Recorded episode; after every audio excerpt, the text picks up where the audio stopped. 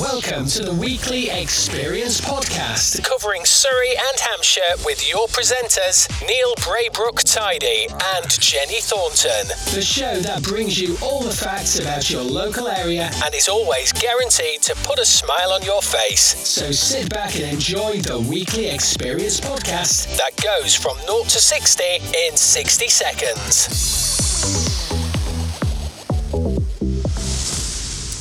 You know how sometimes you know somebody, you think you do, and then you find there's a whole new dimension to them? Well, through networking and business, I know this lovely guy sitting uh, socially distanced from me, Andrew Segal, and I've known him as an insolvency practitioner. And then we are in one of those breakout rooms and we're having a lovely conversation, and it turns out he's an author. Andrew, when did you start writing? About about thirty years ago, it was just started off as an idea for a short story, and my wife said, "Why don't you try writing it?" And my daughter said, "Why don't you try writing it?" So I wrote it, and they were both blown away by it. My goodness! So I joined a writers group and started writing short stories, and they seemed to like them as well. So it progressed from there. So in back in those days, how many pages made up a short story? It's not usually pages, it's numbers of words. Like, for example, uh, the morning short story on BBC radio used to be 15 minutes, and that was two and a half thousand words. Um, last year, I had three short stories published in the Lady magazine, but they insisted on 1,300 words, so I had to trim them right down. But equally, some short stories are much longer than that. For example, my short story, I'm a Contract Killer runs to 22 pages. You scared me. so do you do you verbalize it? Are you the one that then does the the read or do you get somebody else to come and read it for you on one of these radio programs?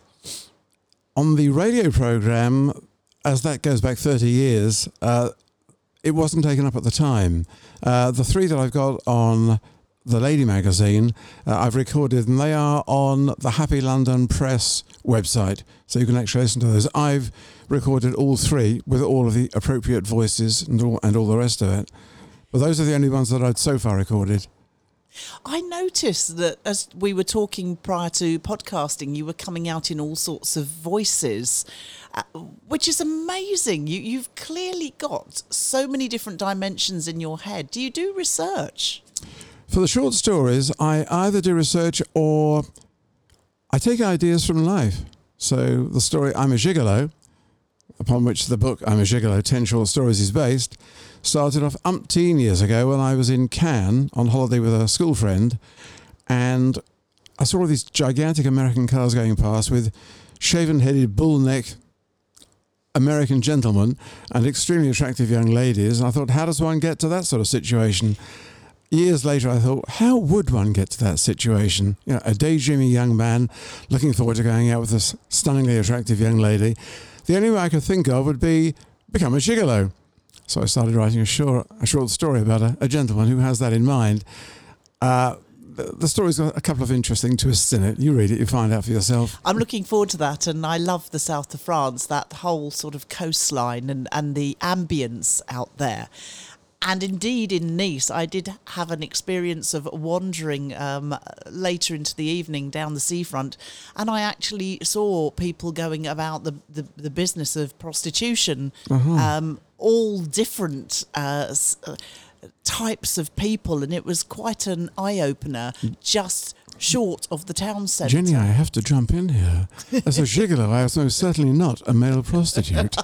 I do have standards. uh, well, I was actually in the south of France at, at, the age of 18. I met a young lady called Silette, Silette Smadja from North Africa. Her mother was a dressmaker.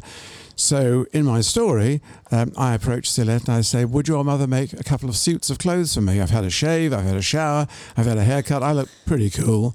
So Mama makes me a couple of white suits and black shirts and white ties.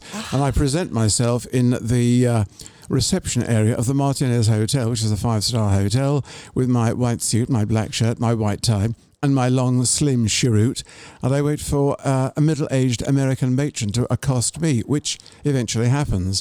Uh, she takes me to her, not room, but her suite, and she's satisfied, and we remain an item for some six months, during which time she buys me some diamond studded cufflinks uh, and also a diamond studded tie pin. Ooh la la. At the end of six months, a friend of mine says you could do a lot better than this, so uh, we agreed to part amicably. I put on my white suit, my black shirt, my white tie, my long, thin cheroot, and go back to the Martinez Hotel, where I meet another American matron who this time gives me a monthly allowance and buys me an Alfa Romeo Spider. Zut alors! Now, when I when I told when I told my wife all of this as a joke, she went white and said to me, "I'm not marrying a man who's got that sort of past." And I said, "Actually, darling, I was only joking. I swear it." But it's now all in a book. And now it's all in a book, except that it is fantasy. It's wonderful, isn't it? What you can uh, have in your imagination, and um, uh, just being an author, you've got to specify detail. So, generally, in our imaginations, we float through some scenarios, but in order to be a successful author, you've got to dot the I's and cross the T's to make people really believe it. Yes, and when you talk research these days, it's so easy just to go on Google, log in whatever you want, and find the answers. I mean, I wanted to find some answers to a gentleman called Archie Clement. He was a five-year, five-foot-high thug who rode with uh, with Jesse James in the James Gang. Uh, he and Bloody Bill Morris, who had 24 notches on a piece of rope representing the 24 people that he'd killed. Archie Clement's unique selling point was that he scalped people, sometimes while they were still alive. And I thought there's a short story here. So, uh, in his own image, became a short story, which is also in um, I'm a Gigolo. Mm, so yes, my goodness, twenty-four notches on a on a piece of rope for for killings. One for each. Ca- and uh, Each uh, poor person had a very short story. Well, yeah, Morrison was only 24 at the time. I mean, they really were thugs. They would ride into town, shoot up the place, rob the banks. The intriguing thing is that Archie Clement would cross himself and say a prayer to God to look after him while he went in shooting at innocent people. Quite extraordinary characters. Very extraordinary. It's a bit like when you um, you watch any gangster movie, the the Kray brothers. Uh, they're very rich and flavoured, and you you just think, my goodness, what goes on in somebody's head to have the strange quirks that they can be a killer and they can also be a very uh, love, loving mummy's boy. You know, it's. Uh, it, I, I, guess can't work out the a really- psychology of that, but the, the Krays is an interesting item because it gave rise to another short story. Um, I'm a contract killer. I was in the days before SatNav. I was driving in Essex and I was looking for West Thurrock. Couldn't find it. In a little village, uh, I pulled up. An old boy on the other side of the road, wandering along, tatty old coat. I wound the window down. Excuse me, uh, which way's West Thurrock? Going the wrong way, mate. You need to turn round. I'm going that way. Let me hop in. I thought, well, I, I never give lifts to anyone. You, you just never know. But I thought, come on, he's an old boy. He's not a contract killer. So I turned the car around and he hopped in. And he was quite talkative, quite chatty. Oh, it's all changed around here. It's not like it used to be. So I thought, well, you know, areas change, areas change. Then he said to me, I've been away, you know. Oh dear. I've heard that terminology before. But no, don't be silly, you know. He's not a contract killer, for goodness sake. Then we drove on a bit further and he said to me, I've been away for 10 years, you know. Oh dear. Oh, no, he's been in Australia. Uh, he's, emi- he's emigrated and he's come back to his hometown. Then he leaned towards me quietly and said, I done it, you know. I done it for the Krays. I don't believe it. I'm sitting next to a contract killer. Anyway, I, I went ice cold. I thought, well, he's not going to kill you, Segal. Don't be stupid. I drove on until I knew where I was. I said, I'm okay now. All right, mate, pull over. I pulled over. He climbed out. All right, mate, thanks for the lift. Drive safely. Drive safely from a contract killer. What more could I ask? There we go. That gave rise to a short story. I can imagine it did. But this is the thing in life. You never know who you're going to meet, what circumstances you're going to be in. And, and everybody has at least got a short story, if not a book in them. Absolutely, absolutely. Very often the book is based on people's own lives. So, I mean, when I wrote The Lyme Regis Murders, my first attempt at a crime thriller, Um, I thought, how, who's my heroine going to be, or hero going to be? I thought, no, let, let's have a female for a change. Women are so much more, so much better balanced than men. Um, my first wife was from Trinidad. Her father was an architect, so I thought that's a good starting point. So my heroine, Tammy Pierre, uh, father from Trinidad, architect, mother uh, from a banking family in Paris, has died of uh, breast cancer 10 years ago. And my Tammy is a real human being. She's six foot tall. She's formidable. She snorts cocaine. Uh, she drinks uh, too much vodka. She smokes panatellas. She's bisexual. I mean, what more could you want from a nice young lady? And she's a private investigator. And as you showed me, she's got an awesome plate on the car as well. Yeah, that's right. T4NY, yeah. Tammy. That's another one that I should pick up and have a jolly good read with, because they they do sound full flavoured stories. They are. Uh, the library just uh, each one of the books that I've written, I've tried to latch onto a theme. In the wild, a lion that takes a new mate will very often kill the existing young because they're not his. He's not prepared to bring up someone else's children, as it were. In human life, how often have we read of a man who kills, who murders his stepchildren? It's quite, quite chilling. I just thought there's a theme there for a book, hence the Lyme Regis murders. The follow up, which I've already written and which has been edited but not yet ready for publication, The Black Candle Killings, we're going back to my first wife's roots, Trinidad, Voodoo, Obeah. Uh, I found some amazing things out about some church people who feel that we should make links with people who believe in voodoo because there are ties there. My goodness gracious me. One of the earlier archbishops of Canterbury said, We really need to look into this. Well, fair enough. Keep an open mind if you want to. So, the Black Candle Killings is based on that theme. And the next one along is going to be on the theme of political extremism, extreme right or extreme left. So, I'm working on that one at the moment. So, with the voices that you use, do they just come, or do you practice certain styles of voices um, for enjoyment? No, I'm. There is something of the budgerigar in me. I feel so I can put on these voices whenever I choose. but no, I don't. I don't practice any of it.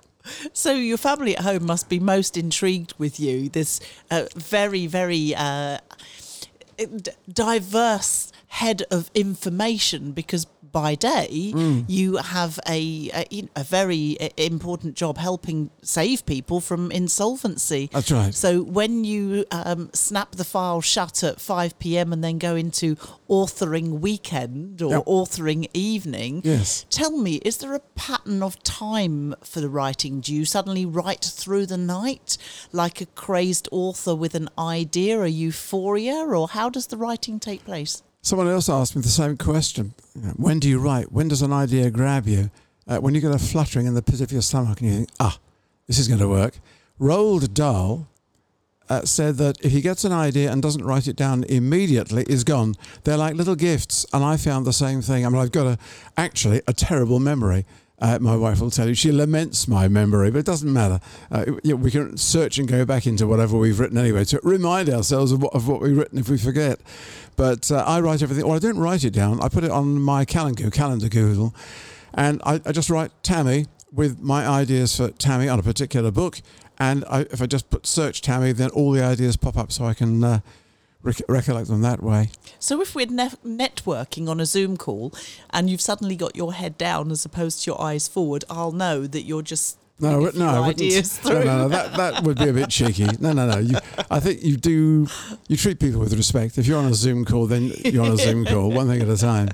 But as but for you when could I write write, a name. I, I mean, I I often sit there when I'm um, uh, d- doing anything, and if something comes in a, as an alert to me, Yes. I will just scribble a name down or just something that will nudge Oh, yes, me for sure. later in the day to Oh, yeah. go back to that thought process. I, I keep a, a notepad with me all the time. If I wake up at two in the morning and get an idea, I'll scribble it down on the notepad. Yeah, absolutely. and dutifully, I can see that notepad and pen now. You've got you're clutching it. That's right. Just in case But- an idea comes. Well, sort of. In, in case I've written down the titles of all of these short stories in Gigolo because I can never, I can't learn by rote. I can't reel them off. Um, you know, I've written children's books in verse. Um, Clarissa the Clown, Majesty the Magician, Toby the Toy Maker, Ivan the Inventor, Stephen the Statue, Papa the Puppet Maker, none of which have yet seen the light of day, but three of them, uh, Clarissa, Majesty, and Roberto, uh, you can see them on Village Folk Books. I think if people Google my name, the, the, uh, the titles pop up as well. Three of them illustrated, not yet published. It's, the, the children's market is a very, very oversubscribed market. Um, it's very hard to get into. So we're not, uh, Claire Newton and myself, Happy London Press. We're not concentrating on the children's stuff at the moment, just the uh, the, the, the adult stuff, as it were. Oh, it's just amazing. As I said uh, at the start, that you you think that you you surmise you know the parameters of somebody, and then somebody comes out with uh, the the fact that they're a marathon runner, triathlon no. person, or mm. they they write a book, and then you just uh, you know, revisit the fact that you don't always know everything about yeah. um, everybody. That's right. So I presume you're going to be continuing to write prolifically as the ideas come to you. As long as the ideas are there, I think there are lots of professional authors who just are flooded with ideas the whole time. You can think of lots of people who write series of books. Um, I wait for the ideas to occur. I don't sit down thinking, now, what can I possibly come up with now?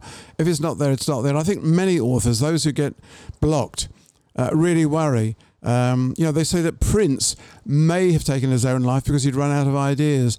Well, if he'd stuck around long enough, I, other ideas would almost certainly have popped up anyway. They do. They do. I think it's easier when you're at the, uh, the, the the start of your trade because the pressure's not on you. But if you are yes. a an, an author, author, an Anthony uh, Horowitz or yes, a, yes. a, a, Terry Pratchett yeah, yeah, or yeah. Um, uh, you've written something like the, the, the whole Harry Potter series, series J.K. Yeah, Rowling, yeah, yeah. then people are automatically uh, looking at when you're going to bring the next one out. Yes. What's the next idea? Yes. And they expect it to be as awesome as the last. Yep. And then there's the presumption as well you're going to stay with the same sort of story and they could be disappointed if you go down a different track. So the a lot problem, more pressure. I think with lots of best-selling first time authors, they fizzle out because not because too much is expected of them, but because they haven't got the time. I mean, I think of the amount of time that Claire occupies me asking for all sorts of blogs. It's very time consuming. If you've written a bestseller and you're going around the country signing books and all the rest of it, and they're saying, Where's your next one coming from? So I determined that before submitting my short stories to, in fact, the, the, sh- the short stories were first published by uh, an Irish firm. And I didn't send them my first 10 until I had 20 because I thought if they like them, I've got to have a follow up ready. I can't sit down thinking I've got to produce something now.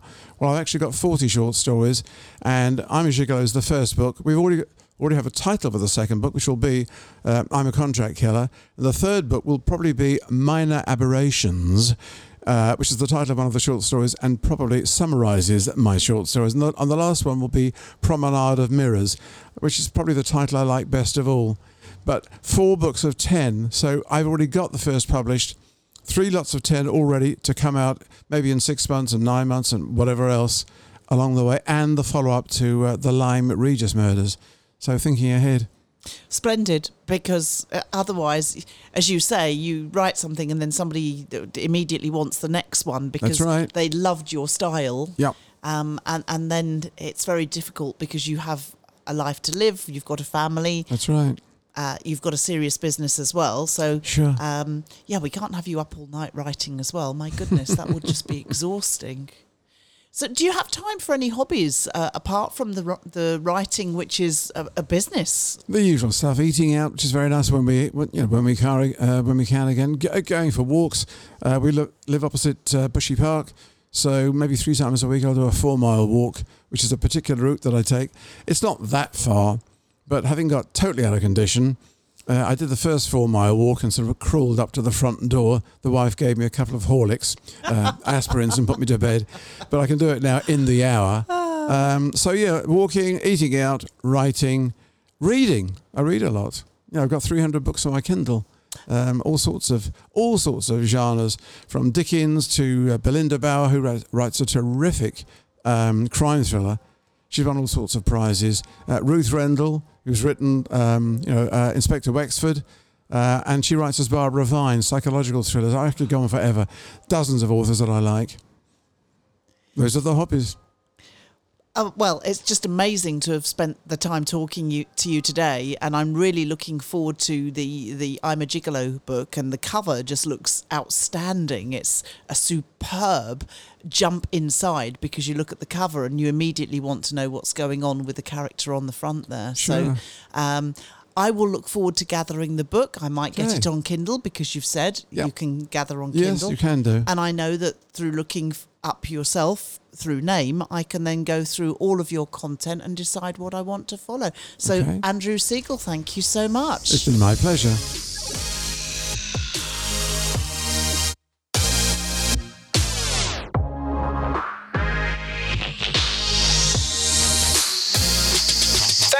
Listening to this week's episode of the Weekly Experience. For more episodes, you can find us on Apple Podcast and Podbean. And remember to subscribe to stay fully up to date. So look out for our next podcast and do check our new website, buzzpodcasts.co.uk.